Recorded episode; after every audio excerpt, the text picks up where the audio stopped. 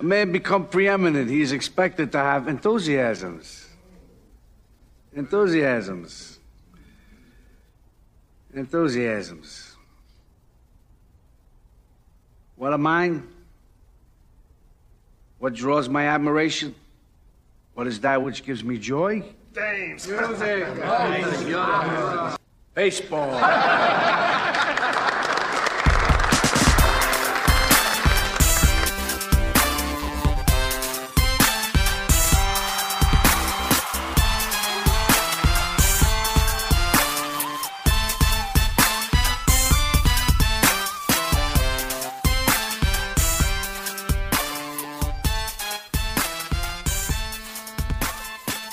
folks, welcome back to another episode of the Pull Hitter Podcast. My name is Rob DiPietro, the Dead Pull Hitter. You can find me on Twitter at Dead Hitter and the Pull Hitter Podcast at Pull Hitter Pod. Welcome back to another show. Draft season is in full bloom. TGFBI is running. Tons of stuff going on. A lot of draft prep. Um, excited that I'm going to be involved in first pitch, Baseball HQ's first pitch con. Um, I got asked to participate in being in a panel, and I'm truly honored and extremely excited. So, um, check you can check that out. It's running from Friday, Saturday, and Sunday. BaseballHQ.com. You could find out all the details there. There's going to be a bunch of industry analysts on panels going through a whole wide range of topics to help you prepare for the season. So, um, you know, obviously they ran this event live for a long time now, so this opportunity to do it virtually is something they're taking advantage of and giving um, everyone an opportunity to get in some good content to prepare you for the season. So I will be on a panel on Saturday night. Truly excited. Again, truly honored and blessed. Really appreciate the the invite there to talk some fantasy baseball with a bunch of other fantastic analysts. Um, on this show tonight, I brought on Mark Zerebro and Matt Modica, two extremely successful NFBC players. Mark is one of the small handful of Hall of Famers in the NFBC site. Um, he's demonstrated a pretty impressive career of earnings and league wins, especially in the main event.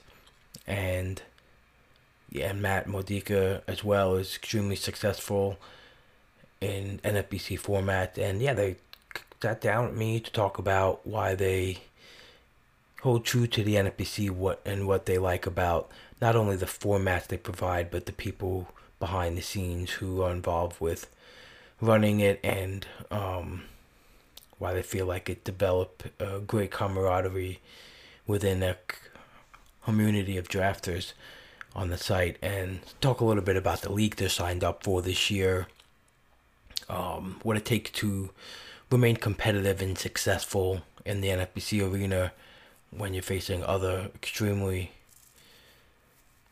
extremely talented owners and um, you know just things to identify how to stay atop your game and um, how to improve your game if you have any weaknesses and identifying those weaknesses which is important to grow in your game.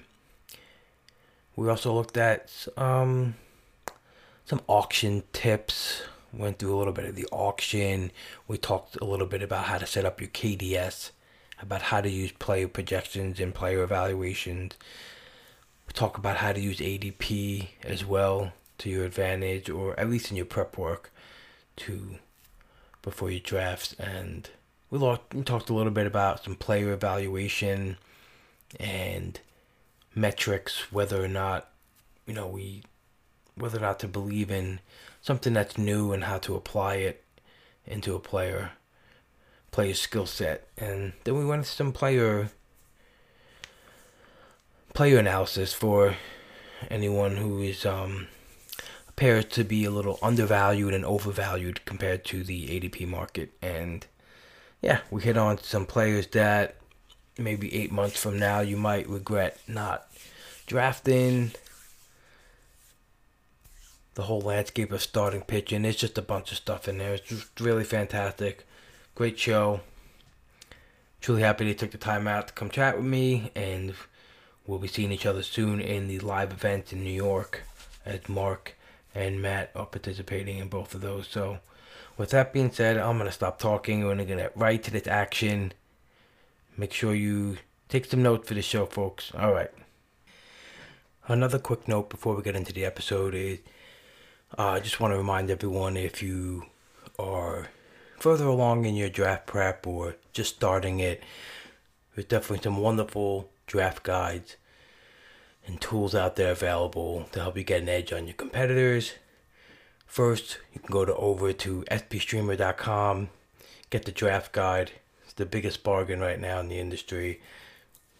Ton of information out there. Michael Simione, SP Streamer, put together a wonderful cast, um, getting out some some great stuff in there. So check that out.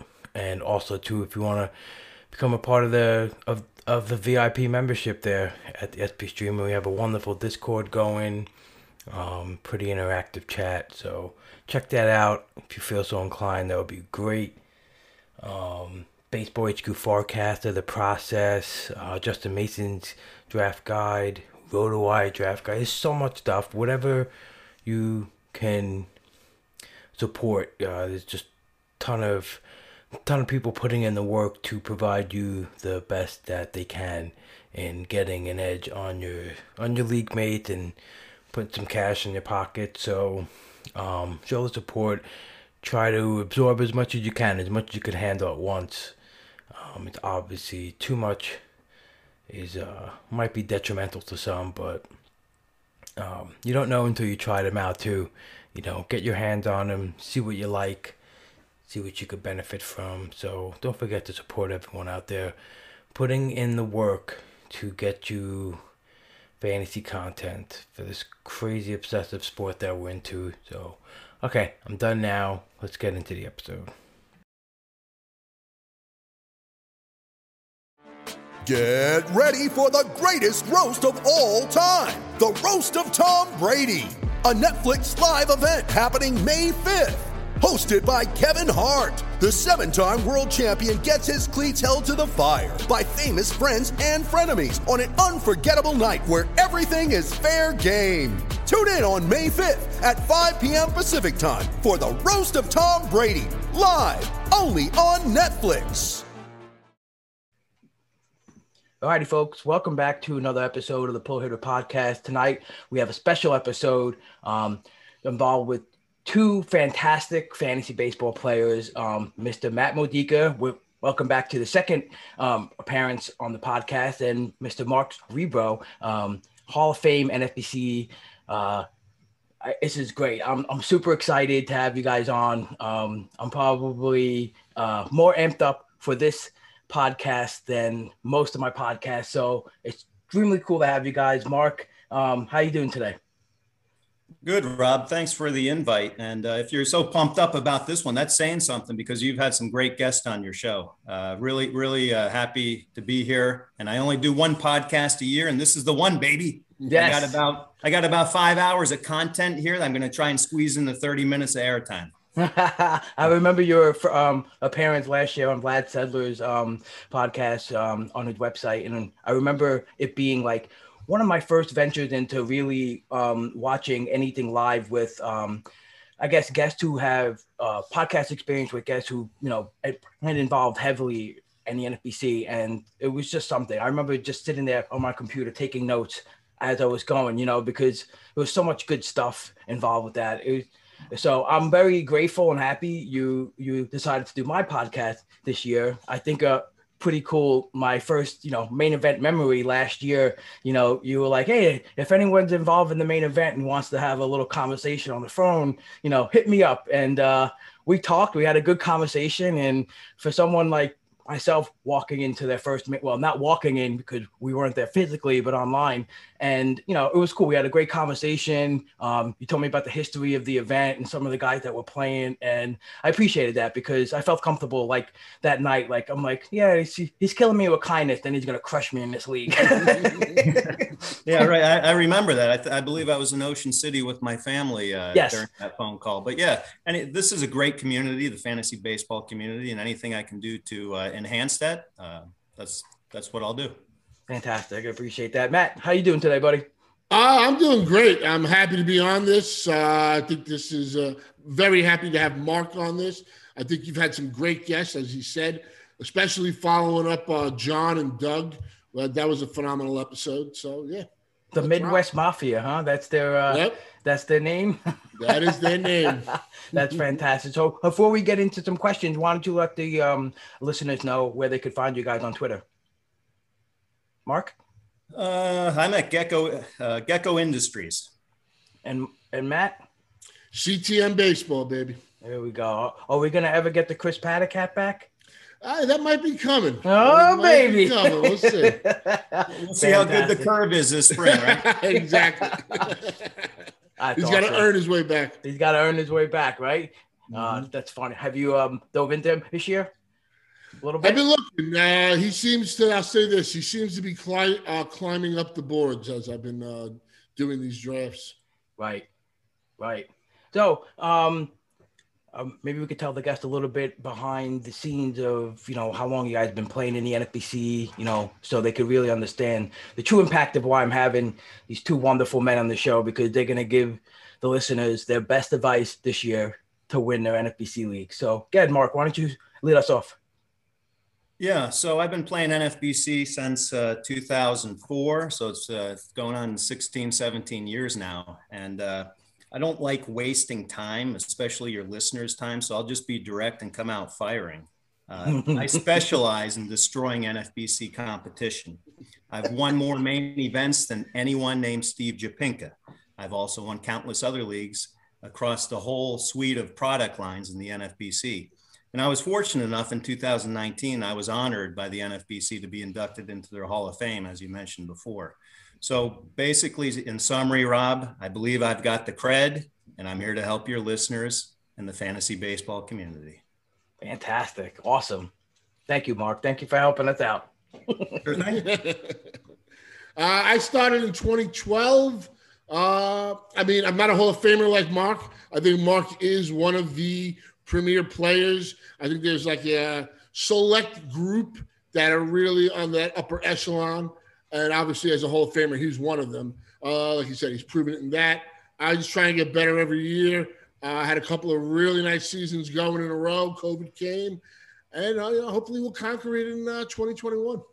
That's what you got to do, right? Just knock off the dirt and get right back into it, right? Mm-hmm can't look back. I almost like liken it to um, a quarterback throwing an interception, right? You just gotta, you gotta, you gotta pay attention to what you did wrong. You know, you have to see if you can break down how you can get better, and then that's it. Next play, next season. So, um, so wow. So you guys had some pretty 14 years, Mark, you said, right? Since 2007? Uh, since 2004. So I wow. guess oh, since 2004. 17 years. 17 years. And so why, so why, why the NFBC? Why, why do you guys prefer the NFBC um, site? And it's funny because uh, the first two years, I'm, I'm probably like everybody else. I migrated over from CBS Sportsline, ESPN, those types of leagues. And uh, I got crushed my first two years. I almost walked away from the NFBC. I, it, it wasn't pretty. And then I figured out what I needed to do to uh, increase my chances of success. And I put in the time to make that happen. And I'm glad I did. Uh, why do I play in the NFBC? It's, it's pretty simple for me. I'm here to make money and lots of it. That's my goal with it. Uh, but you know, it's playing great contests like the NFBC offers. They offer so many different formats, and I like you know most of them. Uh, as well as they have great individuals running the contest. Right. Uh, so that gets overlooked sometimes, but for me, customer service goes a long ways. Absolutely. yeah, if I could just piggyback off like what Mark said, like why do we play NFBC and all that? To me, it's the three C's: camaraderie, the competition, and cash. Uh, I think if you do anything well in life, anything that you feel like you excel in, wouldn't you want to make a financial profit off of that somehow, some way. So, I mean, if you can, like they say, if, if you do something you truly enjoy, is it work? No. So, Right. Yeah, exactly what Matt said. Uh, if you're put, if there's folks out there listening, putting in 500 hours over the course of the season in fantasy baseball, doing the ESPN or, or Yahoo like I used to do, you might want to sit down and consider. I'm putting in this time already. What's my R- ROI on this? Maybe I need to look for something that could win me some more money. You know, just my perspective. No, absolutely. I always, um, I remember when I first found out about it and really looked at, you know, the opportunities that were available and the money that you could win. And, you know, I made it a point to, if I won my home leagues, I would just, you know, use that and as kind of that bankroll to, you know, get into the NFBC. And I'm glad I made that decision because not only with that, uh, you know, um, chance of winning. But like you said, Matt, the camaraderie is is really cool. Like I, I I've been enjoying, you know, getting getting to know everybody, getting to know their history in the game, and um, I feel like it's important to know and and learn about that, you know, because uh, it has such a deep history, and so I'm pretty excited. I'm I'm glad I got involved. So. Why don't you tell me, guys, um, what you signed up for this year, Matt? You want to um, go first on this one? Sure. Uh, I will be doing my first platinum ever. That I will be partnering with Bla- uh, Vlad Sedler, and uh, really excited for that. I'll be doing a couple of mains, a couple of supers. You know, I got some partners as well: Andy Saxton, Chris Ficaro, uh, and I'll be doing at least one, most likely two auction championships. They're just so much fun. I, I think that's one of my you know, favorite NFBC events. I think, you know, you're spending five hours or so, four hours at least, and you really get to know people and you can just build the team you really want. So to me, Right. that's one of the uh, more funner things. And anyone out there, if you, you know, I understand right now, not everybody's traveling, but next year, if you have the ability to do it, I can't recommend Vegas enough. And Matt, one quick thing before we move on to Mark. Um, I wanted to ask you about, um, you know, doing a team with another person, another owner. Um, How how how do you like? Do, do you have history with them prior? So like, this is kind of where you're kind of knowing each other and you know each other's tendencies. And so, walk me through a little of that because I just did my first, you know, shared team with Jenny Butler in the tag team league that you were involved with, and you know, it was. I'm glad that we had we saw eye to eye because I could see in the moment where it might get, oh, if you really want to pick this guy, you know, Yeah, but I'm no, getting the next one. no, I, I mean obviously there's like three main factors. You you got to like like the person, right. you know, you got to trust the person, and you got to be successful with that person. Otherwise, you really are not going to continue to partner with them if you haven't been. And with Vlad, uh, Chris, and Andy in baseball and in football, we've been profitable, you know, uh, in both. I mean, me and Andy have come close the last two years in football, where we finished second in the classic overall, third in the prime time this year overall. And you know, we've we've won a main event together, we've won auction championships together. So we've we've had that, and I've won many leagues with Vlad as well as with Chris. So like, if if you're not turning a profit, you can still be friends with the person, but I don't think that person's going to want to partner with you neither. But having a plan prior, you know, the NFBC affords you the KDS, and you get it like five days before. So in most cases, uh, the platinum you only get it like a day or two before. But in most cases, you can, you know, map out a foundation, talk about guys you like, you don't like. I mean, sometimes you got to give in a little. Uh, with Fab, I mean, with let's say Vlad. Vlad's the he's the Fab whisperer. So I'll let him lead on the Fab, and if there's a player I really want, I'll say, Vlad, let's go higher on this guy, or we don't have this guy in there, let's put him. You know, you you can't you can't have two alphas just dictating every time. Right. You got to know when to step up, when to step back, and that's just part of a partnership. Awesome. That was well well described. That was perfect. Awesome. Thank you. Yeah. Yeah, so yeah. I- uh, as far as uh, what leagues I'm signed up for, Yeah. I'm doing uh, four live leagues, uh, two in New York City and two in Las Vegas. I'm doing two main events and then two super auctions. Uh, the main events, of course, have the 150k grand prize, and uh, the super auctions have the 30k grand prize, uh, and they both have uh, uh, league prizes as well. And that's really my limit when you're talking fab leagues. I, four, is, four is the most I can really effectively handle. So I got those locked up. Uh, to quickly pivot to uh, the teamwork as, aspect or partner, partnering, I'm a little different than than Matt's take, and I, I certainly understand his take.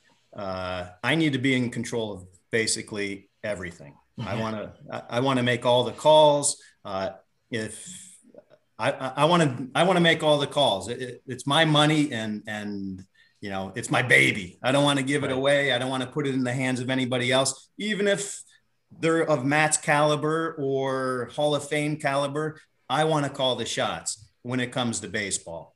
Uh, when it comes to football, that's a different perspective because I don't take that as seriously because it's just more luck driven in, in my uh, perspective. So that's that's kind of my take with partnering. I do have a partner for baseball, but uh, he's much more of a uh, you know a silent partner, is and he's a, a longtime friend that enjoys baseball in general. Right. Bounce bouncing my dad's off of and but ultimately making the call but just like seeing if you're not you know being a little too crazy about a player or price on a player um on he's like my he's like my shrink Rob. Like, yeah. know, when I'm ready to go off the deep end, uh, you know, the, the, guy picked up for 300 fabs, uh, flaming out. You know, I, I talked to him. I'm like, can you believe this shit? You know, and he also likes beer yeah, yeah, and he likes beer. Yeah. That's fantastic. So you're you're in the room, you know, in these drafts, and you're going up against these, you know, extreme NFBC owners. Um, so it's pretty challenging. So I wonder, you know, how how do you guys remain so successful? Um, you know, and and how how have you, you know, driven that all the um all the profit that you've made? Like, how did you get there? How did you get to that point? So I guess I'll. I'll yeah, Mark. Yeah, sorry. Yeah, Mark, go for it.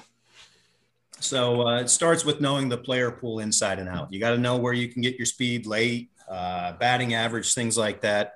Uh, so you got to know the player pool. I uh, try and stay as current as I can on news, lineups, playing time battles, injuries, things like that. Uh, you got to invest some time yourself into keeping uh, keeping up with that. So I like to, I, am a, a, pretty scripted type of drafter or uh, in the auction where I construct kind of like a draft day blueprint ahead of time. And I basically show up on draft day or the auction day and execute my plan. Uh, that's my goal. So if, if everything falls in the line, draft day is very simple for me because I got my plan. I'm just there to execute it. I know the guys basically I want. Uh, now, obviously, if somebody takes them in front of me, uh, that you know I got to be able to adapt to that. But uh, I, I like to jump some of my players too on ADP, so I try not to let that happen when I have like a core player uh, that's uh, that's really a, a basic building block to my team's success. I try to build my roster from the back first. For example, if there's five or six late outfielders I really like, I'll de-emphasize outfielders early in the draft. So I want to find those late guys that bring, you know, the, the massive profit. I want those guys on my team, no matter what. The front end guys, they're kind of more interchangeable for me. Uh, and uh, lastly, I, I think uh, over the years, I've done a good job of allocating my baseball time. So I've learned where to source relevant data and I've learned how to use it. Uh, when I saw this question, uh, I came up with, you know, about a dozen resources I wanted to talk about, but I trimmed it down to five to try and keep this to a, a decent. okay.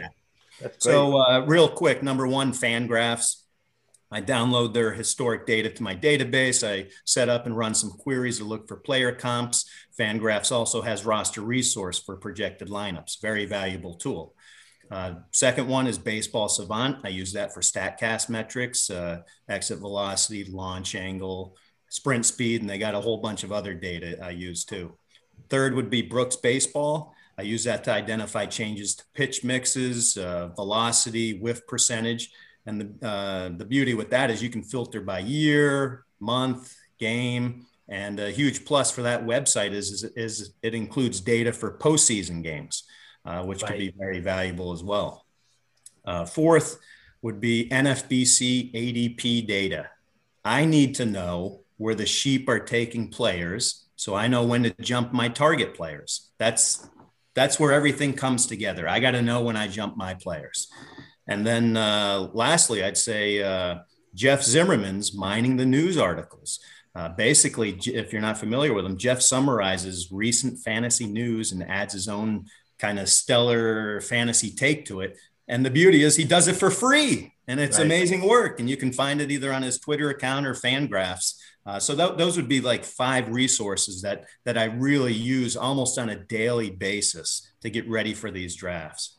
Right. Awesome. And right now too, it's it's the biggest thing, right? It's the spring training's on, and so every little bit of news we're kind of hyper adjusting to. And I was actually that was a question I wanted to ask you. Like, it's is there a point where you have to be a little too careful with with with what you're what you're hearing or what the you know what the radar gun shown uh, radar gun shows? Um, you know, how much news can you take in without really making too much of an over adjustment? I guess it's what I'm trying to say. Yeah, so uh, you got to filter out the noise and, and, figure out what's the real information. You know, game changers. Uh, is it Chris Paddack's curve looks awesome? If it does, he rockets up my board uh, you know, velocity changes as long as it's not a hot gun in the in the stadium. Uh, right. Uh, you know, a couple miles per hour would move the needle for some folks uh, either way, whether it's more or less miles per hour.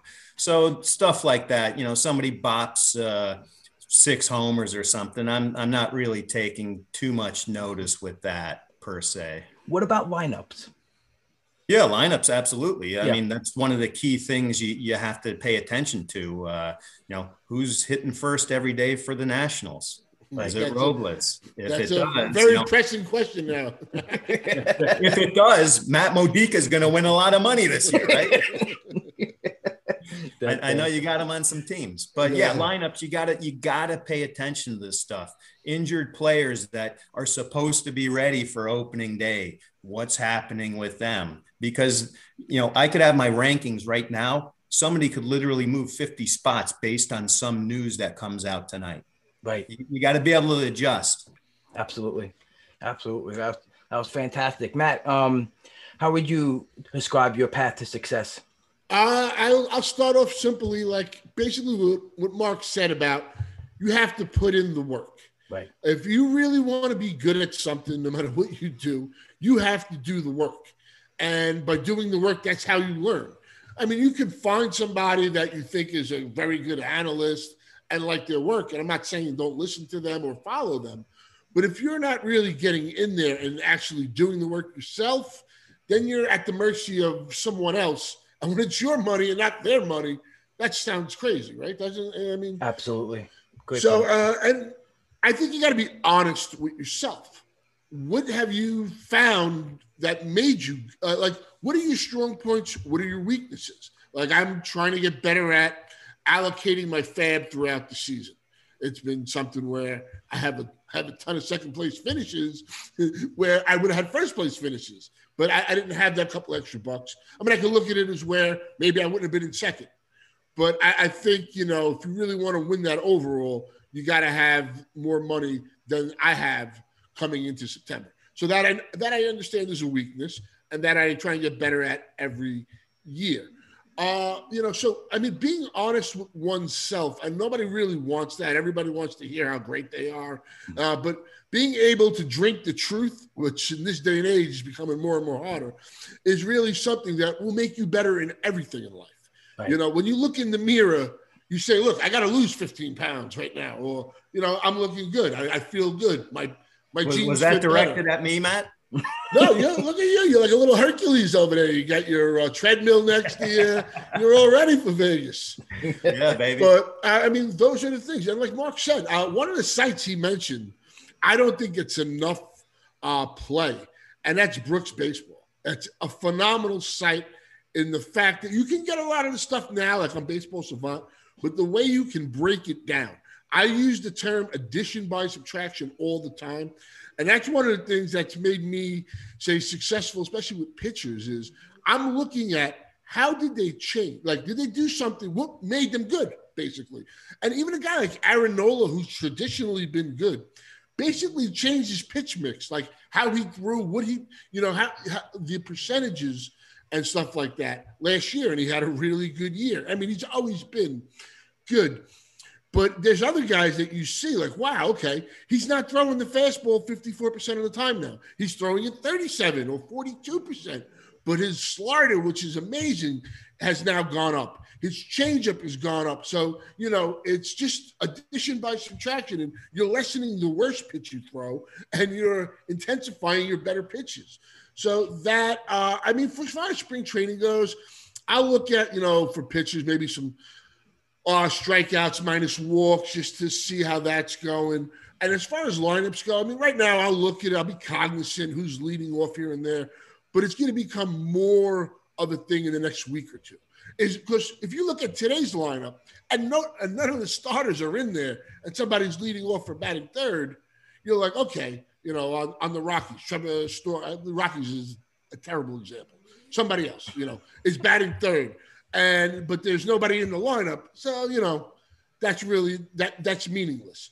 So, but like Mark said, listen to you have to find a small group of people that you trust their opinion, that will be honest with you, and that you can bounce things off of. You, after a while, if you listen to too many people, and saying that they're not good or anything like that, it just becomes noise. How much can right. you take in? You're going to get confused.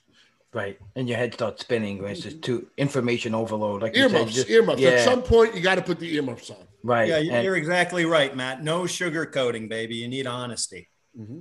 Right. Yeah, no. yeah, and I think you guys nailed it too. It's like identifying maybe an analyst that you like or a site that you like, and then and then just really owning in on that. But then bringing it into yourself too. Like like you said matt you know it's your money right? So you're not just going to be looking at things and saying oh that's what that says so that's what it is. Like you have to you have to really you know put your like you said put your time into it and really truly evaluate whether this player is going to be on the rise or if he's you know if he's really not performing as he should you know um awesome stuff. Um so i actually wanted to ask you guys too about um the importance or like the significance of knowing what your competitors are going to do at the draft table. So maybe having a history of, you know, um, a frame of reference of maybe what owners like to tend to pick if you found some, you know, trends in their and the way they draft. And if you keep like a history of all your drafts and all the owners that were involved and the standings of them like in a special place. So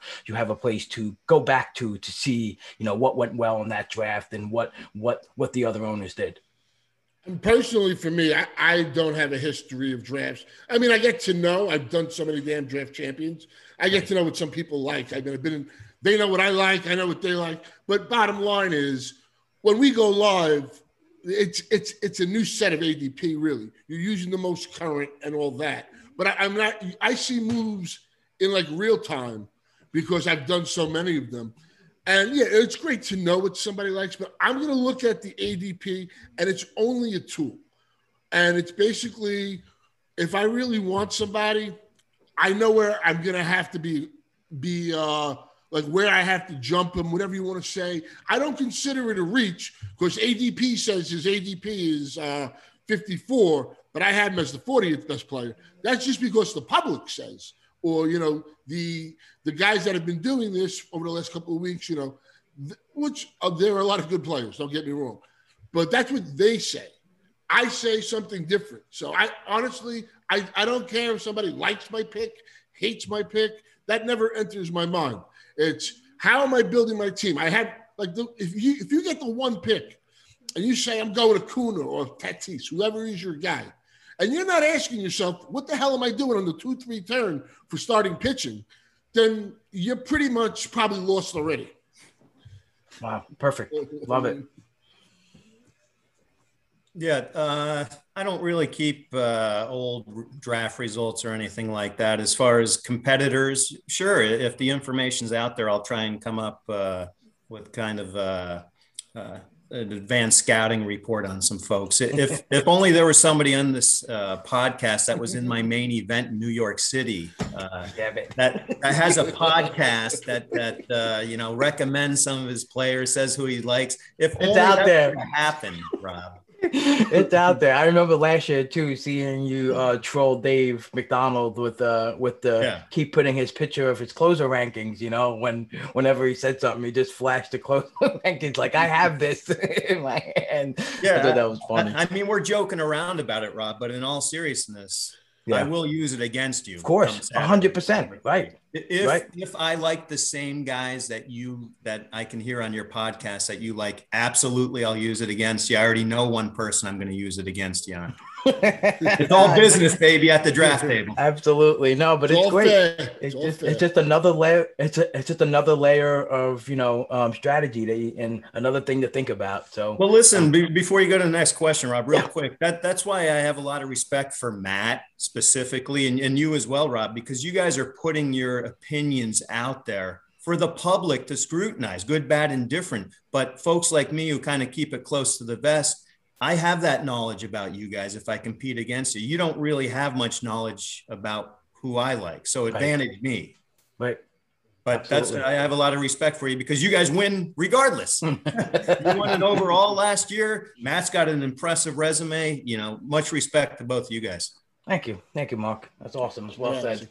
Um, so all right. So Matt, I think you kind of went over one of your weaknesses that you mentioned that you're trying to improve on this year. So I, you know, maybe you could elaborate on um another one, but Mark, yeah, so you know, staying atop that leaderboard. So I'm sure you constantly have to break down your teams, what you're doing wrong, what you're doing right, what you get better at. So is there anything this year that you're focused on trying to improve your game? Is this for me? Uh, I yeah, um, whoever wants to go. I know. Uh, I, I mean, I I, know you I, mentioned said about the fab. Yeah. But you know what it is too? It's sometimes you know your heart and your head are competing. It's like the you know like Hmm. the good angel, the bad angel. There's the guy that you want, and there's the right pick. Right. And making that right pick, it might sound easy, but you know when you're when you're in the mix in the fight, you you need to stay on. I, I, I just stay focused. Because you know maybe somebody that's a little sexier, and if he does hit, yeah, great. But there's that right pick too that I think sometimes people pass up that player, and that could be a detriment to your your build at times. I don't know if I explained that right, how I wanted to say it, but uh, I, I do think that's something that's important. Got it. Like it, Mark. What do you think? What are you trying to work on this year? Is there any? Have you found any holes in your complete package game?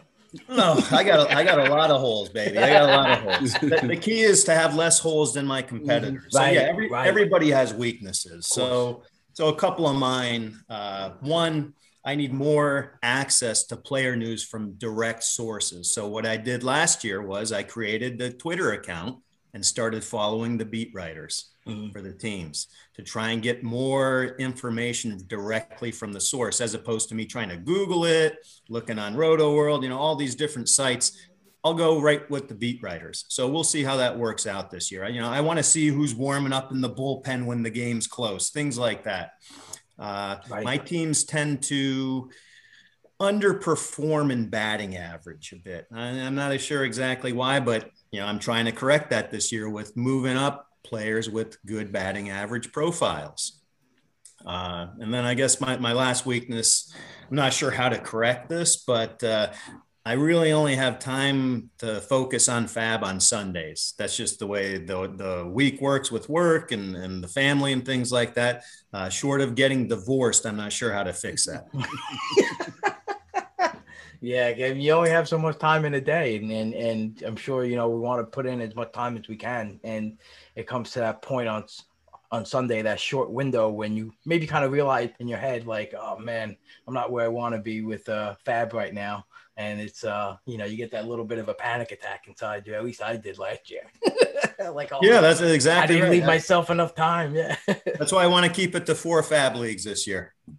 Feet. Okay, that's a good number. I have people going, "Hey, I'm good with 12. I'm good with 15." I'm like, "Wow, I can't do that." No, I mean Fab, that's crazy. I mean, I'll do probably eight, but I have partners on like say six of them, at least five. I have partners with, Right. but probably more like six, and I'll have like two of my own. Right.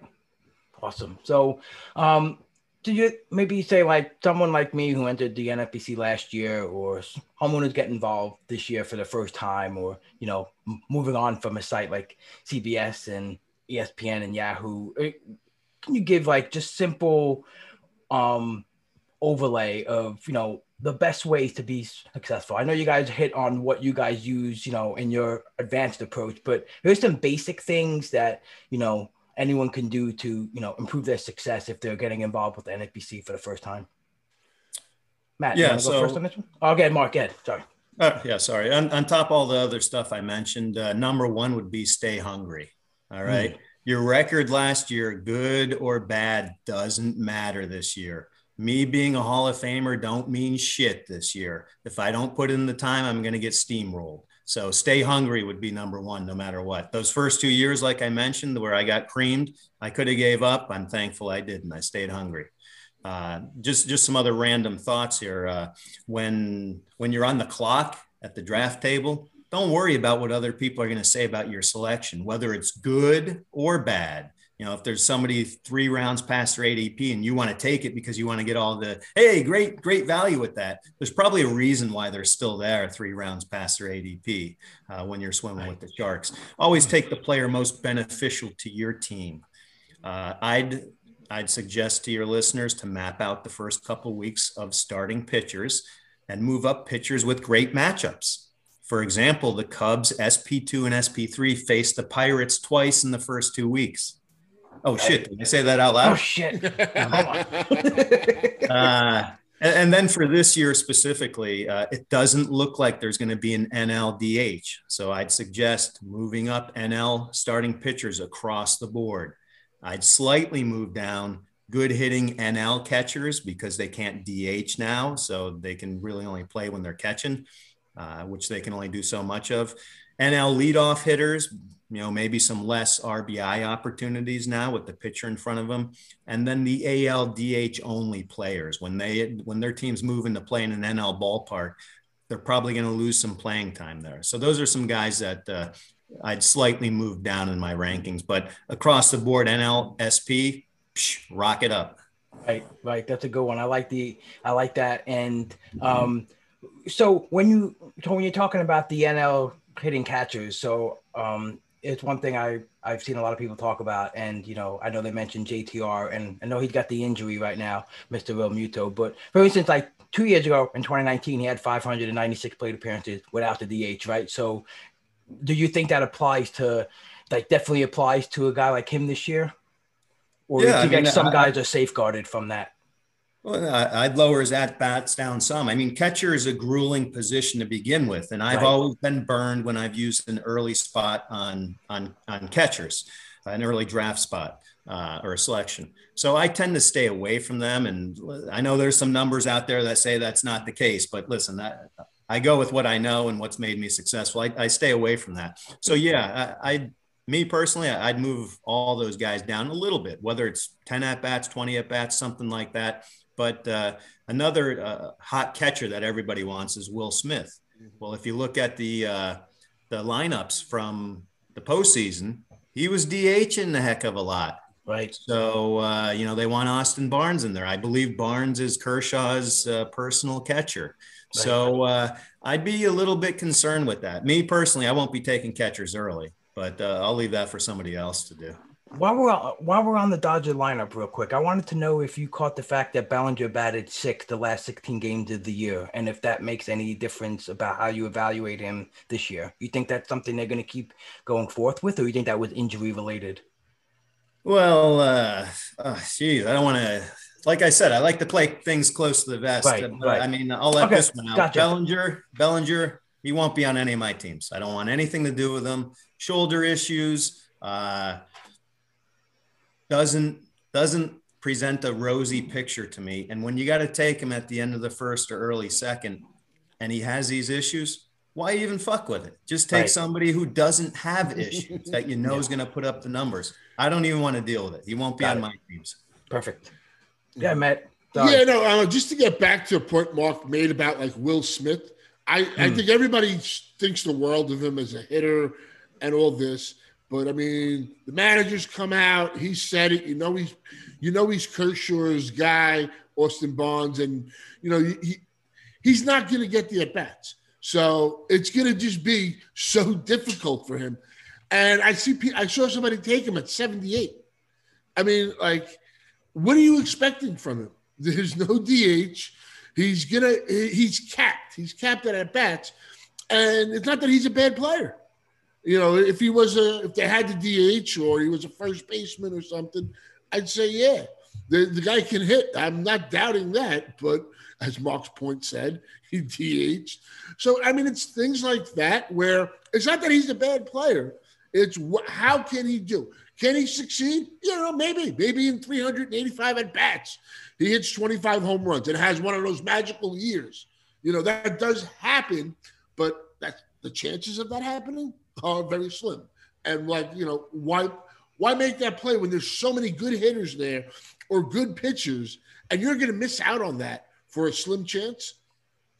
Uh, I mean, and if you're making a transition, say from the Yahoo and the ESPN, I mean, it sounds obvious and simple, but knowing the NFBC format first, knowing that there's no trading, Right. And you know, so you can't draft a bunch of closers and say I'm going to trade them at some point later in the season. You know, you, you're you, you're you're not you're not you know you're also it's not just even that. You should do like a draft champions first, just to see the difference in pitching.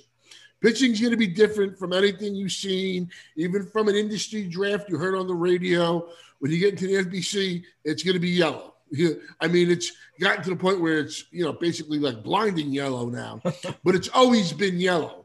You know, people always get that one guy at least. Now everybody's getting two, well, not everybody, but a lot of people are getting two. So you, you need to know the market. You need to know what, what, what you're in for. You don't have to take two pitchers. You know, you could say, I got my guy at 28. I'm going Juan Soto at three. And at 28, I got my pitcher. You know, he should be there. Or if he's not there, I'm at least comfortable with this guy. And then I'm to wrap around. I'm going to grab my other hitter because I got my pitcher in the fourth or fifth round that I really like. That's a plan because you're not going to be able to get all your pitching, all your speed. Uh, you know, you want to get everything in those first five rounds. And there's only a couple of really good closers that you know have that guaranteed role. I mean, for me, there's like a handful of guys, and after that, I'd rather just piece it together. Right. I think you guys made great point about road mapping. You, you know, whether it be the first five rounds or you know definitely three, five, ten. Uh, you know, like um, just at least have an expectancy, like you guys mentioned, of knowing what's happening. You know, knowing what's been going on in recent drafts and um, having that experience. Like you said, just jump into the draft. So instead of reading the ADP all the time, you can actually experience it live, right? And you see, okay, this is happening because when it when you're in the draft and you experience and you have the draft board in front of you, it's much different than just trying to read the the ADP um, charts all the time. Um, That's right, Rob. When you're put on the clock and you got the one minute when yeah. you got some money on the line, it's a different experience, a different feeling. You got to know which way you're going ahead of time. You can't just figure it out on the fly. Right, right, and that's why it was funny with that tag team league, right, Matt? Like, you know, it was my first fast draft of the year, and it happened to be with a partner, so it was uh, it came it came real quick. You know, it was a good thing we got on the Zoom and and we roadmapped as much as we could, and we were you know fast to pivot to you know spots we needed to. Oh yeah, um, I I recommend. I'm, I'm sorry to cut you off, but if you've yeah. just been doing like draft champions, maybe do like one OC just to just to get that feel again because it's right. a different feel, and you got to get out of that mindset where you're like, you know what, I can't make any in-season pickups, and I got to grab these pitchers here or grab this backup guy because the rest of the third basemen suck or something right. like that. Because in the fab, you know, you can take these guys later. It's going to be a different setup. Like Mark said, one of the most important things is mapping out the pitching two weeks in advance. That's, I mean, if you're gonna if you're gonna play well in fab and you want to get that either good starter that's out there or that possible closer, you got to get them two weeks in advance. You're not, you, know, maybe you get them that week before, but if they're available, you're spending a ton of money. That's when you're really going to pay. And if you can get them there two weeks out, that's when you can get, you know, for a few dollars and really hit that home run. Great. So speak. So we're talking about road mapping your draft. So talk to me about um, your process, both you, um, Mark. I'll let you go first with this one. Uh, um, about your process with KDS and it is like how much time you put into deciding where you want to draft. Yeah. So uh, with KDS, I'm just trying to line up my first five to six picks. Uh, and with having two main event teams, I'll, I'll probably have two different sets of KDS uh, just to diversify my early picks. Uh, last year, I uh, unfortunately had Verlander in a couple of main events in the first round. I had Kirby Yates in the fourth round in a couple of main events, and uh, that didn't work out well. So I'm looking to diversify a little bit since I only have uh, two main events. I don't want to tie myself to the to the same first round player. So if I happen to get the number one pick in both leagues, I'll be taking different people. Uh, so that that's it. KDS. I'm just looking at my first five to six picks of the draft and then after that, I can jump whoever I want. Got it. Perfect. yeah, like if, I, am going to do a couple, like if, if I want deGrom on my team, obviously I'm shooting for the, the, the top pick or like a top three pick. I think that's where you're gonna have that's what you're gonna have to pay for him or Cole, whichever one you prefer, however that goes. But now, uh, if you get like six to eight and you you plan on going hitter, that's a really sweet spot, or it has been at least a sweet spot of late because uh, DeGrom and Cole have both been going top five. Yeah. I mean, I've seen Mookie Betts go eight a couple of times in some really good leagues with some really good players. So, I mean, if you're sitting there at eight and you start off with a Mookie Betts, I think you can make the pitching work. Uh, um, you know, I think if you got like, you know, if you somewhat been playing for a while, you can figure that that out. So, but if I'm going in at six to eight, I'm setting it as, as my top preferences. I'm basically going with the idea that I want that hitter. So now I'm mapping out the, pitching from there. Or say if I go 11 and whoever my pitcher might be, or if I want to Yelich, but say Yelich moved up, he had a hot spring, he's not there anymore. So at 11, there's a pitcher, whether it's Bauer, Yelich, Darvish, whichever. That's my guy I got there. Am, am I taking a second pitcher in that second round? Am I getting the hitter? Do I like who's there at the three, four, you know, turn? And, and honestly, I, I, I don't hate 11. I actually like 11 a lot because I, I like the, the hitters and the uh, players that have been there for me in the past. Obviously, the board's going to get tighter. I mean, it's hard to even say that. It can get tighter, but it's going to get tighter. And it's really going to squeeze on you. So I, I, know like a lot of people like Xander Bogaerts. I know he's got the shoulder thing right now, but just to use him as an example, he was a guy that was going mid third to later third and he's he was consistently going in the second round, anywhere from kind of early to late over the last week and a half before the shoulder thing popped out. And I saw him go second not too long ago, so maybe it was even after that. So just to let you know, like guys are going to get their guys. They're going to go off of their board and get who they want. So if you're like, well, here's the question you got to ask yourself: What is the chance that this guy's coming back to me? And if hmm. you're like, eh, grab the guy. That's right. the way I look at it. I, I'm I don't care. I I'd rather get that guy than be like, you know what? I'm gonna see if I can get him. Because then you're gonna be so pissed off that you didn't get him. And that's the mistake a lot of people make. Right, especially in draft when you know if that creeps into your brain, any type of regret tre- creeps into your brain as you're eh, picking. Yeah, regret, yeah, just the competition you're playing with. You yeah. can't make the mistakes. It's the little things. The yeah. margin of error is narrow. So the more mistakes you make, the more openings you give others. Right, absolutely awesome. So you guys are well, um, both well versed in auctions, um, and you got got got great success, and you're getting involved with some auctions this year. So, you have any general tips for the listeners about you know how to best prepare for one? I'll let Mark go first there. Yeah, well, I'm doing the two super auctions. Uh, like Matt said earlier, I think it's the best format because you can be in on basically any player you want and you can try and tailor it to get more of your guys. Uh, so for me, I like to uh, create chaos and confusion for my competitors. And some examples of that uh, I'm going to be bidding on almost every player in the first half of the auction. So competitors can't get a read on which guys I really like or I don't like. I'm going to change the tone and volume of my voice during the course of the auction. Some bids are going to be shouted out, some are going to be softer. Uh, I'm going to have my partner bid on a player once in a while so competitors hear a different voice. All mm. again, trying to cause some confusion, chaos. I'm going to overbid myself even when I have the current high bid. Verbally, I'm going to hmm. engage with my competitors and say something along the lines of, Hey, Brian, I see you got the top bid right now. Just because it's you, I'm going to go a dollar more. and that really, that really burns some people. They don't want to look like asses. And, and again, to create confusion and chaos. And one of the one of the tricks I like to do is I immediately try to influence competitors' roster construction with my first nomination. Something along the lines of this All right, everybody, I'm going to tie up somebody's utility spot right from the start and nominate JD Martinez for five bucks. Whoever gets him, your util spot is gone for the rest of the auction. so, so those are some things that I tend to throw out in auctions or do just to create. You know, people don't react well when there's uncertainty, me included, when because I like a scripted type of plan. So I want to create that environment for my competitors.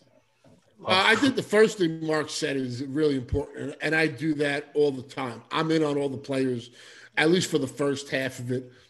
I mean, look, if it's a $25 player, you're not going to throw out $25. But if he's a good player and you like him at $18, say, or, you know, $16, something, at least be in it, you know, be active. Don't just throw out guys you don't like. I, you know, that's just people are going to catch on to that real quick. Right. Throw on guys you like too. And sometimes, you know, getting involved early, you're going to get the best deal. You might not think so, but that's when you get some of the best deals. Because then when then when there's only like a pitcher or two left, those guys are getting pushed up. So the guy that was maybe 35 is going to go for 40, and you got the you know, one of the top two guys say for 42. So that's what I mean by a deal in, in that aspect. But I think you need to be in on it. I think you need to change it up as far right. as guys you like, guys you don't like. Because otherwise, you know, after a while, you, you, if you're if you're paying attention, you can start reading people, mm-hmm. and you don't want it to be so scriptive every time you go. And you know, have fun with it. For like, if I'm doing a super or an ultimate, I'm more scripted with my plan as if I'm doing a couple of ultimate auctions, I'll do them differently. One day I'm going to go in and maybe I go really pitching heavy, or one day I go really hitting heavy, because those I'll mix up a little. But you know, the higher with the entry fee, the more I'm going to be like, I have a, I have a certain group of guys I have to get, or I really want to get, and if I don't get that guy, who's that guy that can fill in? Fantastic. I love it. So, and you mentioned like the like the dollar value. Um, you know, like if if if you had a guy for you know twenty five or is, how much variance do, or flexibility do you have in your in your bid, Matt? Are, are, are you like um strict within your dollar values, or is there like a, a wide range? Is twenty five dollar player, and you're like, I I'll go X amount at you know, or is it just depending to when like when it is in the draft and like what you have on the roster? I mean, I think Casey Cha made it famous in that interview with Vlad about he only has certain players he wants. I mean, I'm not as rigid as that, but I think we all have our biases and we all have really our guys, unless we're just gifted somebody, then we could be like, you know. But I, I'm I'm not as rigid. I know like Larry Schechter, who's been very successful, wrote a book. He won't like pass that dollar, or maybe he'll go an extra dollar, and that's it. Right. If that's my core player, I'll go a couple of dollars over and then I'll reallocate that money. You know, you can always, you know, things can move around. You know, it's not like the strict budget where I, I can't spend a dollar over here on, you know, th- this uh, position or that position. I can always make it up. That makes sense. That would be like restricting yourself like when you went out. but eat. for some people, it really works. Like, like I'm saying, right. like, I wanted to use him because he's been successful in the industry and in the high stakes level. So right. awesome, yeah. Um, Mark, the created chaos. That's uh, that's that's awesome. I feel like there should be a T-shirt that. Yes, should... that's T-shirt material right there. I love it. Oh man. So all right, moving on to uh, uh a hotly debated topic pretty much every year, and especially recently, is projections and you know um, how we use them or not use them and our player evaluations. And um, so, do you guys use projections? And if so, how? Matt, you want to go first on this one? Oh yeah, I'll go first on this one. Yeah, I do use projections, but I use them in a way where I'll use like an index, like you know, like in like the stock market, there's indexes, and they put different companies, like you know, companies. I'll take you know, a few of the projections that I like. I'll see what the average, how that averages out based on what I have in my head for that player. I'll have a ballpark figure for that player. I'm not going to do my own. I, I got like I want to, I want to deep dive on pictures and research, and you know, I, I want to see all their you know uh, changes and the velocities and the pitch mixes. So there's a few people I trust, or or like you know like whatever steamer, the bat, you know, just to throw out a couple, and I'll use that average. And basically, I'll look at a projection, and based off what I have, is what is the likelihood that player can surpass that? What is the likelihood he'll just meet it? and or he'll fail. So those are the three questions I'll ask myself on that guy, and then I'll look at it as far as like the ADP or, you know, how many guys are projected at this position to bat 285 and hit 20 home runs. I mean, if you look at a guy like Ketel Marte, I think some people like just push him to the side. But if he hits, you know, 22 home runs, bats 289, steals nine bases, that's a hell of a season. And that's right. a much better season than most of the second basemen, or at least you know, anybody would have to get early. So uh, I, I, think they're useful. Uh, I, I, wouldn't be blinded by it, but look, some people have their system and it works for them. They're, they're rigid, they swear by it. Like, look at Phil. Uh, you guys call him the robot. He's got a system, he swears by it, it's been successful. Right. Why would you change that? I mean, why would you ever go off that until you're not successful with it? I'm more of, you know, a dinosaur pen and paper guy. Right. That's how I roll. That's how I'm good. I don't have, you know, my projections rolling down as I'm doing the main event and stuff. It's, I know the guys I like. Uh, I think it's a good team. Whatever I'm deficient in, I need to fill it up and Fed. Got it. Love it. Yeah, I think uh, Matt's tagline is uh, "Do what works for you." Mm-hmm. So no matter what matter I say and suggestions for folks, if something's working for you, stick with it. Uh, so as far as projections, I don't use them. Uh, I'm going to win or lose based on my evaluations and rankings. I guess my biggest complaint with projection systems would be I don't know exactly what they're counting and in what percentages. Uh, for me personally, any data older than maybe the past 18 months mm-hmm. is meaningless for me. Other people have different opinions. That's great for them. I'll, scoreboard always speaks, right? So, uh, me personally, I like. I, I, hope to be on the uh, the leading edge of identifying players who made a recent change and something, uh, you know, pitch mix, uh, st- batting stance that the projections are not taking into account. A great example of this would be in, in 2018 with Brandon Woodruff he started throwing a new pitch. I think it was a sinker, but it doesn't matter. All that matters is scoreboard. So at the end of the season, including the playoffs, his overall metrics, once he started throwing the sinker, were off the charts. This is again 2018 at the end of the season. He started throwing it. His K, K per nine was 14 point something. His XFIP was like 1.5, and he had like a 0.7 whip. It was like unbelievable. And that year he was kind of like a reliever, starter slash things, but he was set to start in 2019. So it was a very small sample size, which projection systems paid no attention to. However, I saw that. I didn't see anybody else touting this anywhere. So guess what? I loaded up on Woodruff in 2019, you know, 15th, 16th round, wherever he was going. I got him wherever I could. And guess what? It was his breakout season. Uh, so me personally, I'm not using projections. They're, they're kind of like dinosaurs for me. You got to be able to move much more quickly on these things, especially with StatCast data out there now. Yeah, but just what Mark said, especially with pitching, recency bias matters so much more. Like, and I, will always use the Lucas Giolito because it's the easiest one, where he was the worst pitcher in 2018. Right. But he, he learned, he changed his game. Like he said in the interview recently on MLB Network, I learned my changeup after I got Tommy John, just from like, you know, playing around, working out. And he's a totally different pitcher, but it that's still weighted in his projection. So right. you need to know that. I mean, if you're looking at that, you're like, wow, I'm not going to touch Giolito because, you know, they got him with this high ERA. Right. But it's weighted in that projection. So, like Mark says, if it's like Mark does, the little things that you can find, if you put that time in, and that research.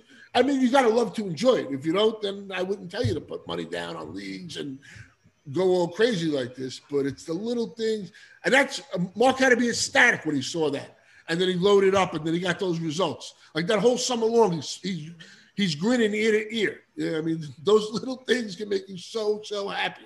Right. For a long time. That's such an important point that you make about waiting a season that is not the same player, right? You know, it's Yu Darvish. Yu Darvish, yeah. you know, three years ago, I don't care. He was he was hurt.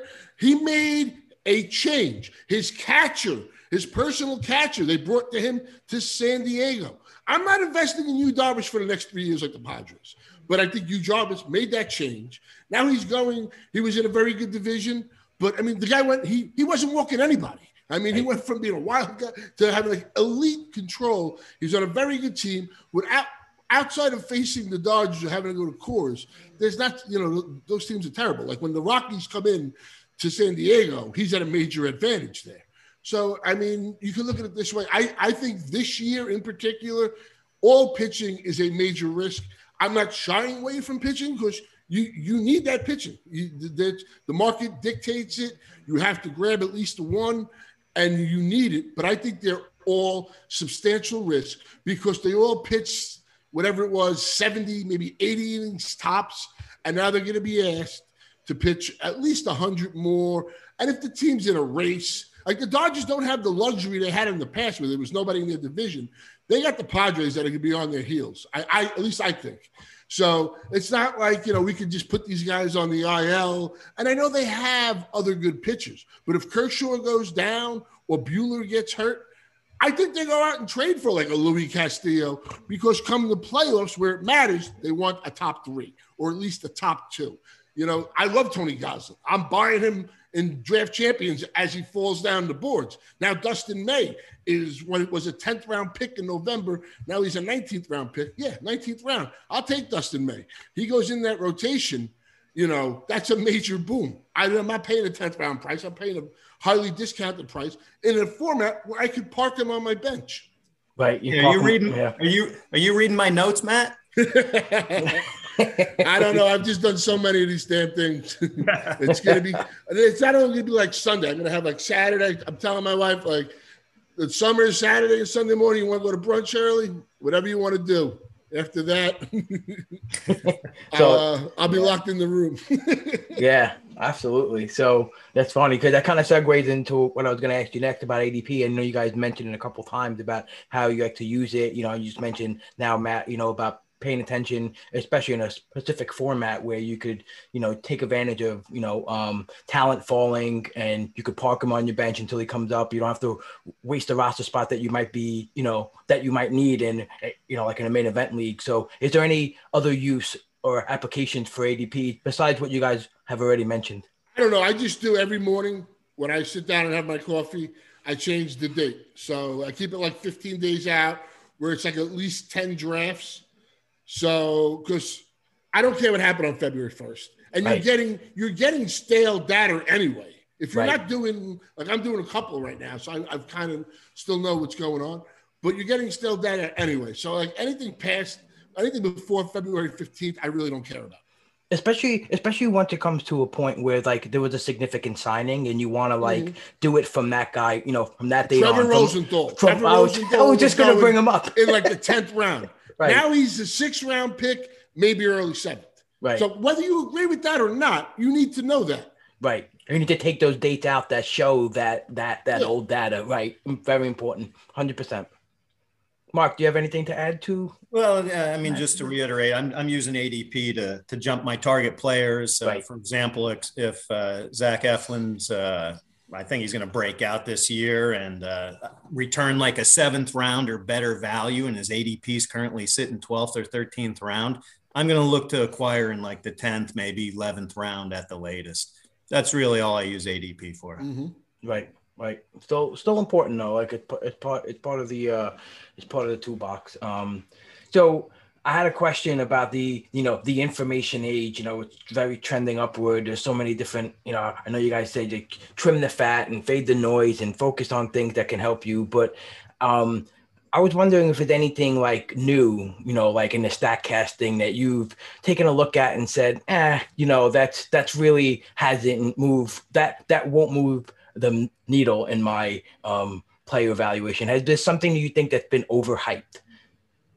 Uh, I'll go off of like your your pod with John and Doug. I think Doug made some great examples, and I've said this. Like, there's people that are putting formulas together that I can't do. Uh, you know, I'm really, I was really good with math when I worked on Wall Street, and like I call it traditional math. I don't even know what the hell math is now. My cousin's fourth grade math, I can't even do. But like, I can't put these formulas together, and some of it I'm not even sure how applicable it is. I'm not saying it's not good. And I'm like, wow, that, that looks great. But how much can I bank on it that it translates right now? How much right. evidence is there supporting it? How many years of it? So find certain metrics that you like. I mean, always, I think everybody will tell you strikeouts minus walk percentage is basically where you stop. That's where you start. Get a few metrics. I mean, you can't have all the metrics. Then what the hell are you doing? I mean, how, how are you making sense of it? Right. So find a you know a group of metrics you like that you think. If you're an XFIP guy, SIERA, I, I, I still like to look at those. I mean, I know we have, I know we've moved on, and you know some of these simple things still work. They still tell a story. At least they tell it to me. So I mean that, and now you can go. You're like Mark said, you go on Brooks baseball. Wow, this guy's XFIP or SIERA was. What did he do? Oh shit! In August, he started throwing this pitch you know, 40% of the time. He only threw it, you know, 18% prior.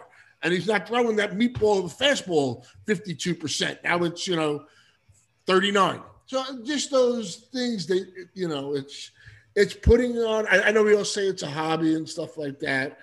And we're, we, it's great guys, and I love the competition, but you want to win, or at least you want to like Alec Baldwin and Glengarry Glen Ross always be closing. it's always be cashing always be cashing because if you cash, you can continue to play year after year after year. Meatball percentage, by the way. It's, it's great to see that on a chart, right? yes. yes. my, my meatball percentage intake is pretty big. I'll say that. That's fantastic. This is what people come to tune into the Pull podcast for, talking about meatball percentages. That's fantastic. Mark, how do you evaluate, um, you know, new metrics? Do you find there's something that's been overhyped recently, maybe that's come out and everyone's been gaga over, and they're like, nah, not really. Well, uh, use what works, right? So. Uh, for hitters, I want hitters that don't strike out. I want hitters that hit the ball hard at the right launch angle. Uh, I mean, those are, are pretty basics now that maybe a couple years ago weren't very basic. So it, right. it's you got to uh, improve your game and evaluate for yourself what works. It's it's okay to come up with what you know the formulas Matt was talking about and algorithms and thing like things like that. If you can't apply them, and again, scoreboard speaks. Are you winning leagues? Are you winning money? That's ultimately how you got to judge yourself. Uh, if if that that's not working for you. I mean the the underlying analysis is is meaningless. Right. Um, absolutely. so that's how i see that. Cool. All right. So I have some player questions ready for you guys. So obviously, you know, key component of winning the league is really identifying and capitalizing on those marketing efficiencies. So I was wondering if you guys would be willing to provide a couple players that appear undervalued based on their current ADP. I'll start here. Uh, I mean, I'll just go back off of last year, going into going into last season. I mean, where was Austin Meadows? Where was Gleyber Torres? I mean, Gleyber Torres doesn't have to. He's not a 290 hitter. I don't need him to bat 290. If he goes 30, 90, 90, if he's in the the in that lineup and everybody's healthy, I mean, as, as as long as he's playing every day, he's going to produce. Austin Meadows, I, I, you know, it was a lost season. I think this kid was on the verge of a breakout. Yes, he had some strikeout issues, especially against lefties, but I think this is a real talent. Now he's a seventh, you know, he's a seventh rounder. So, I, you know, I'm not saying, but these are guys I'm looking at that last year that everybody seemed to love, and now all of a sudden, they, you know, people are running from them. And it's not like last year, 160 games ago, right, Matt? It's last year, 60 was, games ago. 60 games, and yeah. neither of them played. Eh, you know, uh, which uh, Torres had all yeah. these issues. He did actually improve his plate skills a little while he was in there. And I mean, Austin Meadows, you got to give him a, a, total mulligan. He was never healthy. He was he was ne- he was just never right. Right. So and he seems to be like I said, it's the first week, so I'm not going to take too much into it. But these first couple of days, he's batting lead off. He's hitting bombs. Obviously, he could be hitting bombs off a guy that's going to be, you know, uh, checking bags next month. I don't know.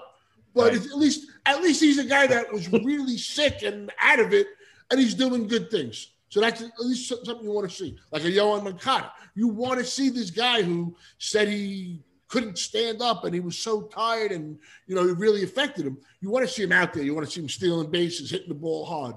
So those are things. I mean, I, I, those are a couple of guys I just look at. Awesome, Mark. Yeah, I'll, I'll uh, stick with uh, Zach Eflin. Uh, like I mentioned Mm-hmm. before, he's going like 12th, 13th round. Uh, last year, his curveball was was bone crushing uh, with like a 44% whiff rate, 50% ground ball rate, and his X slugging was uh, 140 uh, for that pitch. And the beauty about him is there's profit potential because he only threw it 13% of the time last year. Uh, so, you know, all things being equal, if he can ramp that up, uh, there's probably some good things uh, in line for him. Uh, and and don't forget, no NLDH. You got to bump up, you know, the NL starting pitchers. Uh, and that touched on him. Like, like I said, he's reading my notes here. Dustin May and, and Tony Gonsolin, uh, they're being left for dead in these drafts. You know, 17th, 18th round, uh, probably a mistake by fantasy owners. Uh, the Dodgers need to manage the regular season workload, uh, plus an extra 25 to 30 playoff innings, uh, perhaps for their frontline guys. You know, these innings add up. Uh, competitors, you know, my competitors are, are, likely overestimating the number of innings Buehler, Kershaw, Urias, and, and Price are going to throw. And again, I'll keep stressing it. There's no NLDH for May and Gonsolin. So th- those are a couple of guys that uh, you know when I looked at my list were uh, were certainly undervalued. The NLDH is so crucial. It's uh, gonna, and you know, again, right? It's the funny thing is the the reliance on the the uh, numbers, the projections. Uh, we don't even know, right? If, if what they're factoring to with those, like we don't know if they're using them or not. If we're using the the NLDH, That's why I don't look at them, Rob. Right, I have right. no idea. Hundred percent. No, that's- that's a great point. So, all right. So, how about a couple of players that appear overvalued based on their current ADP? Mark, you want to lead off on this one? Yeah, so uh, Nolan Arenado, uh, number one for me. He's currently going third round. Uh, honestly, I wouldn't consider him until maybe the fifth or sixth, but by that point, he'll be long gone. Uh, just keep in mind, last year he dealt with a shoulder issue, and then couple that with the ballpark change, and I'm just not interested. I'll, I'll find my third baseman somewhere else. Uh, and then it really pains me uh, to say this because I like this guy entering last year, and, and Matt can attest to this. Uh, it's Mike Soroka. He's currently going in the 12th round, so it's not a giveaway pick. It's fairly expensive. And uh, he's trying to come back from his Achilles injury. However, you know, if I'm reading the tea leaves correctly, he's going to be missing the first couple of weeks of the season, maybe first month, and owners are going to have to stash him on on their bench. Uh, and how effective is he going to be when he comes back? Uh, he's going to have to, again, no NLDH. He's going to have to bat and run, uh, which you know maybe puts extra stress on him. Uh, he's totally off my board. Uh, so to illustrate this, you know, I looked at my pitcher list.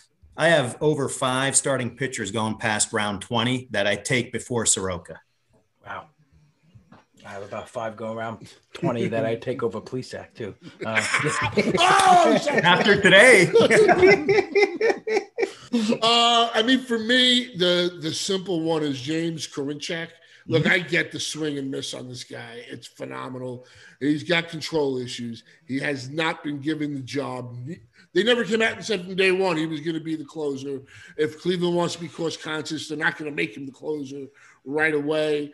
Uh, so you got to be willing to be wrong on guys. Out to me, he's somebody that I'll never touch in the sixth or seventh round that he goes. He's just he's not even going to be uh, an, an, an option. I'd rather wait and piece it together later on uh, than spend that pick on him. Uh, another guy who was going higher. I get the speed, but I'm just not a Cavan a, a Cavan Biggio guy. I mean, maybe like in an OP in an OBP league, I see it. He, he was he seems to be falling at least in my last draft, but I remember he was going you know pretty high, and he's got to steal you like 25 bases for where he's going if he's going to bat you know somewhere in the 230s. So uh, I mean, those would just be like two guys that I personally think were uh, o- overvalued. overvalued. Right. Awesome. Yeah, I think there's a lot of uh, concern about Biggio right now. Um, I don't And know. playing time too Right. might come into a factor if he struggles. Right. And you got guys like Grichuk, and you know, I understand he's versatile and he's got speed, so I think he plays. But No, yeah. I mean, I was reading into a lot of the new player development and the new the new organization, uh, the new front office there, and Harano and their thinking is is heavy rotational, heavy depth um, use, and moving guys around, getting guys rest, and optimal play. Um, so it's it's it's going to be interesting. Way. I'd rather have Marcus Semien later on in the draft than a, than a Cavan Biggio. Maybe I don't get all those steals, but I'll get a better batting average, probably more power. It was one. I think that was one of those picks, Matt, where like um, me and Jenny will consider him, and I'm like, well, if we don't take him here, you might not last back because Matt's Matt's gonna get him. Like I knew it, you know. Like but that's we, what you got to do. That's right. that's being smart and saying. I'm not risking this guy. This guy isn't worth it for, for me to risk. Maybe right. he fits your bill too, or however. But you know, why take that chance unless there's somebody you have that's over him. That's the right. only way I can say it. Plus, he's going to have another position too, relatively quick, possibly. So that's another thing about Semien. Um, all right, so we're going to fast forward eight months from now. The season's over. You're looking at your team, and it's one player, right? That's so easy for me. That's... Right now, that you're thinking is your, you know, can be your biggest regret for not taking a chance on. And so, who's that player for you guys? Matt? Go ahead, Matt. You oh, uh, Adalberto Mondesi. I have hey! Mondesi. He could, he, he could be a league winner. I totally get it. It's just not what I'm doing there. So that's the easy one. Because I, you know, I can see where I'm like, fuck, but right. I can see where I'm like, okay, yeah, maybe I was. Yeah, yeah. So we got we got the same answer on this one. It's Mondesi. Uh, we're obviously cheating here, but uh, his September was so tantalizing of 2020. Uh, small sample size, but tantalizing. He's still young. Uh, his outcomes range from a ceiling of the number one player in fantasy to a floor of him getting benched. Uh, his current price point, which is the mid second round, is is just very risky. I mean, there's a lot of bona fide guys you can get there. So uh, if you can find your speed somewhere else, it's it's you know I'm, I'm passing on Mondesi, but listen, he could pay off huge. He could be the number one player in fantasy this year. Uh, right? Also, like with the with the trade with Benintendi, if he is if he's batting like sixth or seventh and not second, that's huge right there. But like Mark said, fully acknowledge. You can be the number one or a top five guy and just you know really dominate that speed. But it's not the way I build. So for me, it'll be a pass.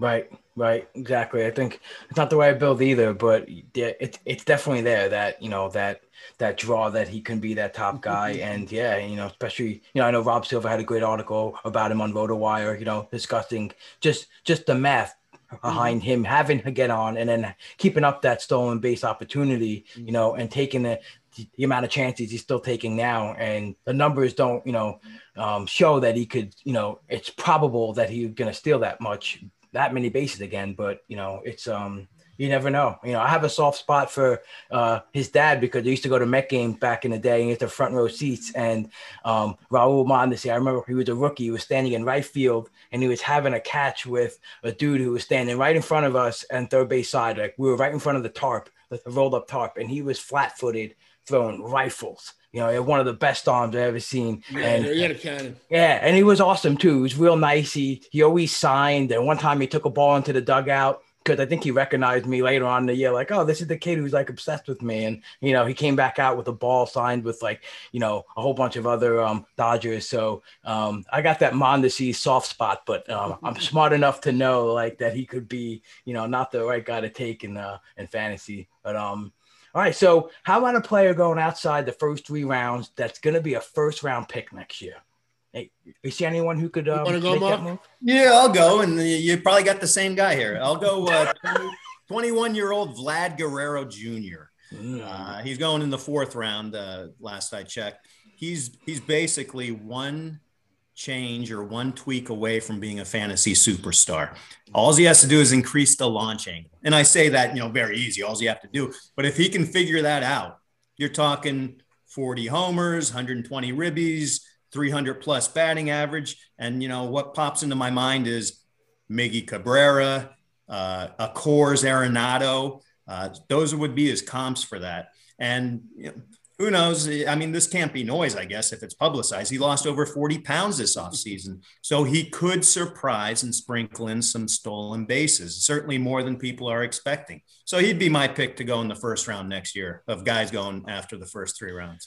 Right. And you know, I think I think people like, you know, kind of want to shun the oh, you know, of course everyone always loses weight and but maybe, you know, in my mind I always try to think about everything possible. Like no, no, don't leave any leaf unturned. And like maybe being that heavy, that mobility to put some loft into his swing wasn't there, right? And maybe now he's just more agile. Maybe he can make that you know, like quick, quick twitch, different torque, and get that bat lift. And you know, like uh, I always like to say, you know, Ryan Bloomfield had it last last year on my show. Like, you know, he he has what you can't teach in that Max EV. You know, like he smashes right. a ball, right? But you can't teach a guy to hit a ball that hard, but you can learn to lift the ball. That's so right. right, you know, so good point, Rob. Yeah. So it's look at Josh Bell. Josh Bell did it a couple of years ago. He was, you know, he was a worm killer. He got the loft going and hit those 37 home runs. But I mean, the thing with uh with with Vlad Guerrero is he lost 42 pounds. He didn't lose 15 pounds, 12 pounds. 42 pounds is like a life changing. Right. That, that really is. And, and I think for him, probably most of his life, he was so much better than everybody else that he right. never had to do it. And now I guess, you know, after after this first year and two months, he's made that commitment where he's coming into this year. So I mean, I could I could see it. Uh, I know some really smart players that are on him. So I think that's a that's a great one. I mean, I'll cheat here. He's another guy in the fourth round. You know, he's going anywhere from early to like he was going later fourth, then it was middle. Now he's creeping up to early fourth, which I think come in a couple of weeks he might even go end of the third, and that's Randy Arozarena. Because if this kid can steal bases and and that power plays, he doesn't have to bat 285. He can bat 267. You know, he could be he could be just like, say, a Kyle Tucker or a Luis Robert that are going like two rounds ahead of him already. And, uh, you know, we saw what he did last year before the playoffs. Then with the playoffs, his minor league numbers previous to that were starting to show something. So uh, I don't think it was just like a flash in the plan fluke. There is risk with him, obviously. The, you know, the, the, you're, you're taking on more risk at that but also where the hell are you getting speed in the first four rounds? There's not right. many guys that are offering that. Right. I love that shot at Arena. And, you know, I know we're talking about, you know, adding noise and metrics, but I just recently had on Paul Mamino from um, Roto Fanatic, and he. Oh, he's great. Right, right. He so and he had this interesting metric that I didn't understand fully until I talked to him. But you know, that swing and miss that he showed, it actually was pitches that you know anyone would swing at. You know like that high that had a high expectancy to be swung at. So it's mm-hmm. not like he was swinging at bad pitches, you know, or junk. You know, it's just too like if he now so he's getting these pitches that he should be driving, and once he start even drives those pitches, you know, you know who knows what could happen. So I like that, and I think there's also uh, uh like a market um inefficiency, or I don't know how to really phrase it, but I think we tend to uh, I think um, miscalculate the swing and miss guys, right? Um, I think it's always it's always hyper um, focused on the fact that these guys can, you know, oh, they, they're big whiff guys, or you know, so you have to knock them down. But it can also be the same guys that drive the hell out of the ball when they well, do hit it. Right? I think even with like a, a Randy Arozarena, a lot of people don't want to be like, well, take him and be like, oh, he was a flash in the pan, he was right. a fraud. They don't want, but at certain points you know, if like say you got that one pitcher and you, you got two hitters, you got a Rendon and somebody else who's solid. You can take that shot there. He's a guy that's maybe worth that risk because you got Anthony Rendon, one of the best hitters in the game. And in the second round, I don't know. Just, let's just say Corey Seager because you know, he's, he's another average guy. I'm just trying to think of average guys that you're building in that, and you're going to need speed at some point. I mean, it's right. not going to be there. There are pockets, but there's not much. Right. Absolutely. All right, so starting pitchers, heavily debated topic, pocket aces, full houses. Are they going to work long? Are they going to work short? How are you guys on board with the push up? I know Matt, you've mentioned a couple times, you know, that you're going to grab one. Um, it, it, doesn't have to be in the first round, but what do you guys think about this? Is uh, you know, this insane drive with the SP? I know it, historically this, you know, um, maybe in a high class game, uh, high stakes game, it you know pitchers were maybe always a focus, but I know like maybe the casual player doesn't realize this trend of of of pitchers being so much more valuable at the top. And do you think that's the case, Mark? Yeah. So it, is this poker or is this fantasy baseball? Pocket house. Uh, so it's kind of like uh, folks coming into spring training here in the best shape of their, their lives. I, I looked at the numbers here because I, I uh, when I saw that question, pitchers are going, starting pitchers going earlier uh, this year. So back in 2019 main event, 20 starting pitchers went in the first four rounds. 2020, 21 starting pitchers went in the first four rounds. So far in 2021, draft champion leagues, that's all we have right now. 20 starting pitchers are going in the first four rounds. So all three years are really consistent, very similar. There's no, it's not going from 20 to 28 or anything like that. So as of now, that may change obviously with the main events, but right now everything's, you know, about the same.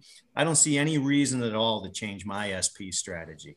Got it. It'll likely be one starting pitcher in the first five rounds possibility of two depending on who my number one is and what draft slot I receive. Uh, but in the end, it's really your back end starting pitching that's going to uh, be almost as important as your front end starting pitching. You can't be throwing out two or three. Uh, you know, pieces of trash out there because there's only so much a, a Bieber or a Cole or a deGrom can can uh, support your your entire staff. Right. Right. Yeah, and what Mark said about the 20 starting pitchers in the first four rounds being consistent, I think the difference is there's like seven in the first 16 picks, like going off the board. And maybe it's now 12 out of the first 27. So there maybe those that, that dozens pushed up more where you got some other guys, say at the end of you know the third round, that might not be there by the beginning of the fourth round. Like if you're picking late fourth, I don't, you know, you're more relying on, say, Corbin Burnes is to anchor your team, or maybe you got to be more aggressive. But I think they, I think everything works as long as you have a plan. As long as you do the the, the blueprint, you can take one, you can take two, but without a blueprint, or like Mark says, when he sits down, his job is to execute. If your job is well, you got the seventh pick and you're not sure who you're going with come draft day, it's going to be a long day because you really don't know what the hell you you, you haven't. You, you, know what I'm saying? You spent all this up. time, you spent all this money, and you're winging it. Smarten up, right, Matt? yeah, no, I mean it's just I, yeah. it's it seems obvious. I think right. most people are well prepared. I mean, you see that. You know, you, you, maybe you get a couple of fish here and there, whatever term you want, but for the most point, uh, for the most part, people aren't going to let like maybe a guy slips past a couple of guys, but a lot of times he's not coming back to you because there's right. a smart guy right there that's you know he's, he's not going to let it happen. Like speaking of fish, like I did a lot of DCs with John Fish. And I was always like next to him. And I knew that guy was never coming to me because I had him sitting next to me and he would scoop him up. You know, he's fishing him at it. He's taking them away from you. Before I get into my last final question, um, I, I, I, wanted to bring up something to Mark that uh, Mr. John Posma told me about last night that I found fascinating. You tell me about a league where, you know, because we're, we're talking about, you know, making sure you understand your league format and the rules of the league. So he was talking about a league that you guys tried to exploit. Um, a, a crazy build because my question was have you ever attempted a crazy build on a team? And he told me about a team where mm-hmm. you guys actually drafted some dead players. Is that true yeah, I mean we're going back a couple couple years here, but uh, yeah, that, that's the key. You got to you got to know. And listen, that's a that's a great segue. You, you got to know. And I I'm not going to confuse the listeners because it gets a little complicated. It's a contract league and whatnot. Right. But uh, you got to know your your league rules and parameters. So something I I was hoping we'd get into a little bit is in the NFBC there's a, a thousand inning pitch limit uh, limit that you have to hit with your team. Otherwise, I believe it's your ERA and WHIP drop down to one point. Yep. So you got to get a thousand innings. This year is going to be like an, unlike any year that we've seen because I think every single starting pitcher is going to have an innings limit, whether you know it's publicized or not. I don't see anybody throwing 200 innings. Some starters are going to be taken out instead of pitching seven innings, they're only going to pitch six innings or five to help preserve them for later in the season, especially for playoff teams that need to bank another 25 to 30 innings for these guys in the playoffs. So I, I have a feeling for some complacent owners, this thousand inning uh, uh, threshold you have to reach is going to be very nasty for them. And come the end of the season, maybe the last month, there's going to be a feeding frenzy on starting pitchers on the waiver wire. So, uh, uh, sorry to, to no no pivot to, pivot to, something else here, but yeah, That's I, great. tried some crazy strategies. Uh, I think in a draft champions league, I, I tried the Sweeney strategy with uh, uh, punting homers and ribbies. I didn't win the league, but I cashed in it. But uh, generally speaking, I, I, like to stay with the leagues where there's an overall prize schedule to it because I know everybody's on the up and up and they're not punting categories. And again, I'm very scripted. So I really like to know what my competitors are doing. If they're playing up and up, you know, straight up, that's to my benefit. If we're in an individual league, uh, I don't really like that as much because three teams could be punting saves. Uh, right. Somebody else could be punting average, and it just creates more chaos. Back to chaos. Right. I don't like chaos for me. I like chaos for my competitors. Right. Absolutely. No, I'm, I'm glad that you mentioned that thousand inning limit thing. Is there anything else you think that people should be aware of this year, like league formats specific wise, or is that something you just wanted to highlight on with the innings? Well, I mean, did I mention there's no NLDH this year? Um, yeah, I think so.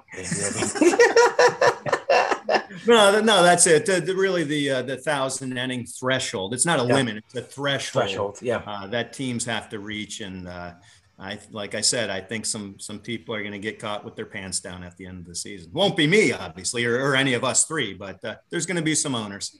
That's another reason to save some money this year, save some extra money because like Mark said, every if everybody, you know, not everybody, but there'll be more people that are going to realize at a certain point that I got to get this because that could that's the difference from you maybe winning the league to not even cashing. Right. You know, that's a tremendous swing that could uh, possibly happen. I mean, for me, I really don't do these crazy strategies. And say a super or an ultimate, maybe I won't be as aggressive on closers I'll still try and get him, but I'll try and do it like cheaper. Like me and Vaccaro a couple of years ago, the only closer we drafted in the 30 rounds was uh, Keone Kela. And we wound up finishing third in the league with saves. But that was the only guy we had. And then we picked up a couple of guys throughout the year. We were we were very cognizant. We knew some people would be punting it as well. So we didn't, you know, we want to. It, it's you got to know that going in. That's not going to happen to you in a main event. But like if you're in a main event and you drafted, say, your two closers, and one guy gets hurt on opening day, and the other guy just sucks and loses his job, maybe at some point you got to be like, look, I'm not winning this overall.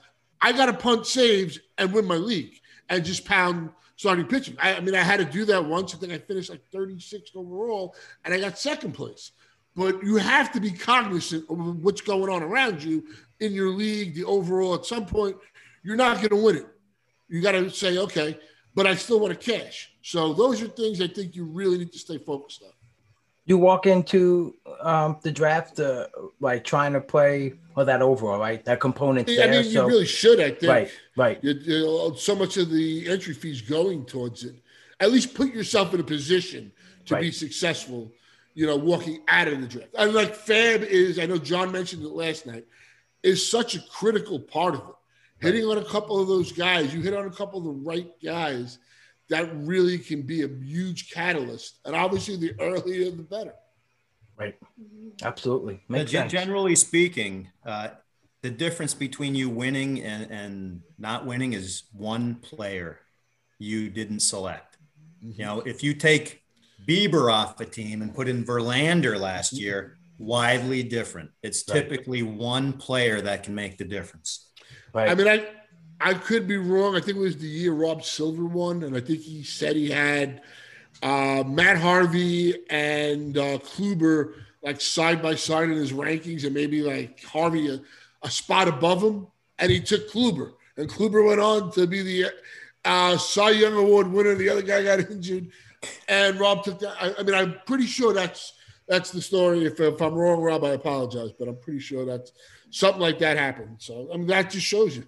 right, that one player. I mean, this year in the in my overall, I you know I speculated on closers and I just hit with mm-hmm. Pressly late, you know, him and Barnes, and they gave me like I, I think I would have had a good shot in my league without those two, you know, really stepping up. But that was my play. I wanted to speculate late, and uh, again, Keela was the only guy took in uh, the top 25 and it took Barnes and Pressly. But yeah, though um, Pressly was solely responsible, I think, for bringing me to that overall title because he really vaulted me in saves where I didn't really have much other. So you um, have 12 or something? yeah, 12. Eh, After, nice yeah, yeah, it was fascinating. Even Barnes, Barnes had a good run and, you know, um, but it's awesome. So, all right, last question.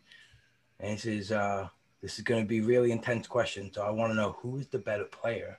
I mean, that's easy. Mark's the better player. I'll, I'll admit that. He's a Hall of Famer. Uh, I'm trying to get to that status. The, like the Dave Potts, the Stadamules, uh, Steve Japinkas, you know, those are the guys we're, we're trying to get to. Mark's one of them. Casey Chaz in that group. You know, if I left anybody out, my apologies. But, you know, there's, and it's, it's a great group of guys. I mean, I can't wait to go out to Vegas, hang out with them, have a couple cocktails, you know, in between the drafts and shoot the shit and all that good stuff. Awesome. Mark, well, first I got first I got to say, Rob, whoever came up with these questions, these are fantastic. I, I love them. Okay, give give that person a raise. I don't know if it's an intern or whatnot, but uh, so uh, listen, Matt's got an impressive resume. And in a lot of ways, he's better than me because he puts his picks out there in public for people to see and he dares you to beat him. I don't do that. So, uh, you know, uh, I respect him in, in a lot of ways here. For me, I don't especially like to sign up for leagues that Matt's already signed up for because we tend to gravitate towards the same types of players for whatever reason. So why would I want to do battle against myself? Basically, uh, it's it's not a winning combination. Really, at the you know when we're talking the best of the best, it's it's kind of like Spartan versus Spartan, uh, and you get down to that single player. Do you select, select Kluber like Matt said, or Matt Harvey? That's really the difference when you get down to you know the, the best fantasy players out there in my opinion.